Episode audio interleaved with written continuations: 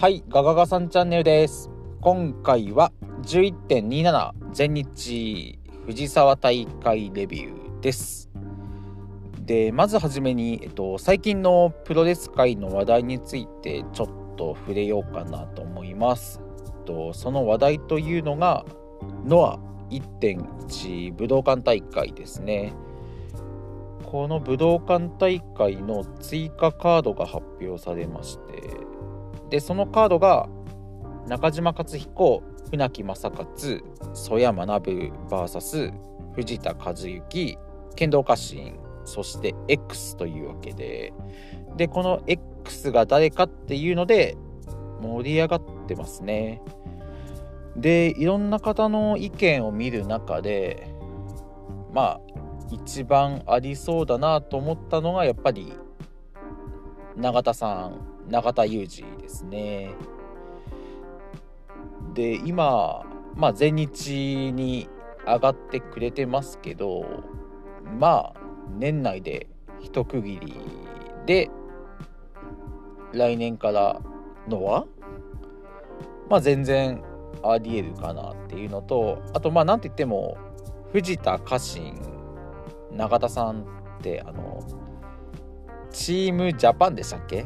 あの新日でユニットやってたと思うのでまあこの3人が並んでも違和感っていうのは全くないかなと思います。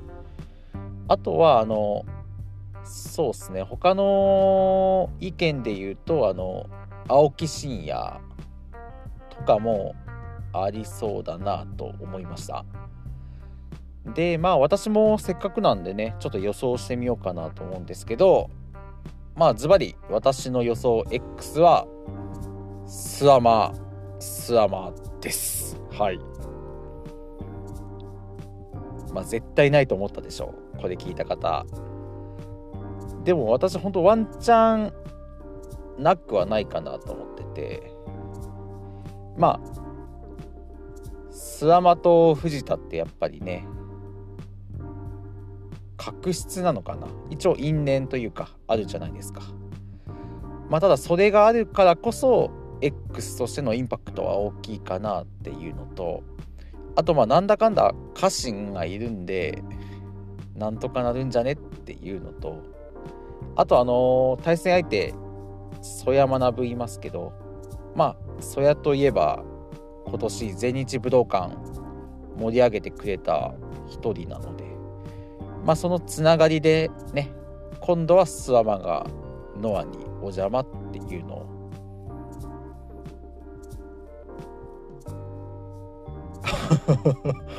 うん。いやあるとあってほしいなと思います。であとまあ私の中でやっぱりまあいまだにちょっと諦めついてないのがスワマと武藤刑事この絡みですねまあやっぱ見たいんすよね。スワマ対ブルーマーダーズ。違うえっと武藤対ブルーマーダーズか。これはちょっとやっぱりね無藤全日時代のブールってやっぱりね中途半端というかまあ嫌な終わり方しちゃったのでここでね武藤和小島対諏訪間たる近藤とかねやってくれたらもう最高なんですけど。うんあとねあと1.21.3全日後楽園やるので出てくんないかな武藤刑事うん。ちょっとそういうね妄想期待も込めての X スワマ予想でいきたいなと思います。はい。というわけでノアの話題は以上。はい。本題いきましょう。11.27全日藤沢大会レビューです。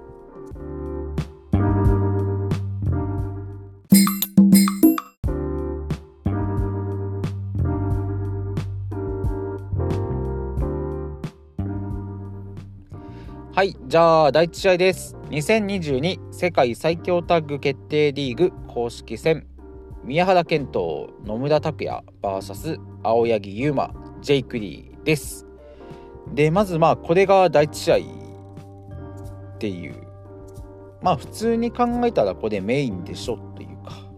っていうかもう後楽園とか、まあ、大きい舞台でもメイン張れるようなカードとは思うんですが、まあ、今回あのノムタクが来日の名古屋大会とのダブルヘッダーってところで第1試合になったのかなと思います。まあ、ただ内容はもう第1試合モードというかそういうのは一切なく本当にメインでやるような脱勝しみのない戦いを見せてくれましたで結果が27分4秒フランケンシュタイナーでケントがジェイクから勝利を挙げました。はい。でも初っ端選抜のケント対ジェイクのマッチアップから盛り上がってるというか。まあいい意味で第1試合らしからぬ雰囲気は出来上がっていたかなと思います。まああとやっぱり声出し OK の大会だったのではい。すごい良かったです雰囲気。はい。でえっとケントもまあここぞというかあの大一番でしか出さないラディアットも出してきましてであとあの青柳ジェイクでいうとあの青柳のロックボトムからのジェイクのサッカーボールキックっていうあのコンボはめちゃくちゃいいなと思いました。はい。でこの結果によりましてケント・ノムタクが4点青柳ジェイクが3点というわけでまあこれで青柳ジェイクまさかの脱落決定でいいのかなと思います。はい。で次が第4試合飛びますよ、えっと、アジアタック選手権試合吉達田尻 VS 児玉悠介花畑正雄です。で結果が10分30秒。横入り式エビ固めでなんと立花が吉達から勝利。アジア新王者となりました。はい。でもうごめんなさい。ちょっと立花でいきますね。はい。で最後の丸め込みもあの児玉のナイスアシストですね。とエプロンからのジャンピングハイを吉達に決めて立花が丸め込むっていう感じでした。はい。でまあやっぱり児玉がうまいなと。であとあの児玉で言うとあの吉達に決めたドロップキックがめちゃくちゃ綺麗でした。はい。いつも綺麗なんですけどよりこの試合この場面よく見えましたね。はい。であと他あの立花と吉達のマッチアップなんですけどあのショルダータックル合戦。であのショルダータックル合戦ってあのお互いロープに走ってあのバンってぶつかるあのまあお決まりというかお約束あるじゃないですか。ただまあそんな中あの吉達が唐突にベイダーパンチあの横殴りを食らわしたってところが個人的には良くてまあ賛否ありますけど結構下に硬い吉達っていうのは嫌いじゃないですね私は。はい。で結果、そうですね、まあ、試合後ですね、と挑戦希望者が続々と現れまして、で、まあ、決まりましたね、と12.7後楽園でアジア 4way マッチ、とチャンピオン児玉立花 VS 吉達田尻 VS 大森さん井上正雄 VS ブラックメンソーで ATM というわけで。いやまあ ATM ですね。またの名はカーベル。うん。まあ、本当6人タッグじゃ満足できずにいやもうアジアタック戦線まで絡んできたってところでいやちょっと恐ろしいなと思いました。はい。で次が第5試合です、えっと、2022ジュニアバトル・オブ・グローリー公式戦。10分一本勝負。青柳敦樹 VS 大森北斗で。まず結果が9分26秒。ファイヤーバードスプラッシュで敦樹が勝利を挙げました。はい。で試合で言うとそう、まあ、まずあのこのカードってまあ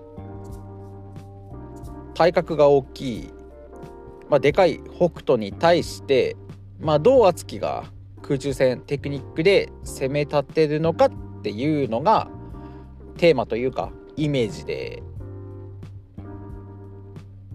見ようと思ってたんですけどまあ実際見てみるとまあ敦貴も、まあ、本当真っ向勝負で立ち向かっていたかなと。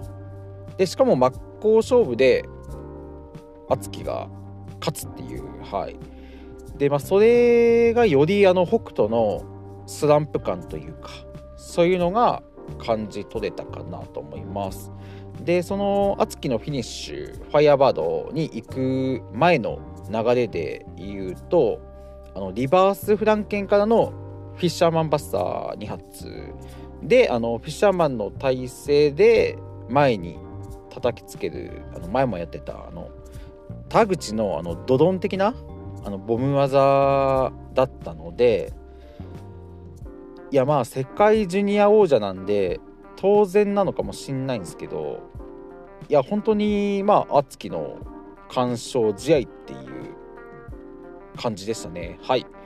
でこの結果によりまして敦貴が6点北斗が0点となっております。はい。で次がセミファイナルです。2022世界最強タッグ決定リーグ公式戦。斉藤潤斉藤レイ VS 石川修司サイダスです。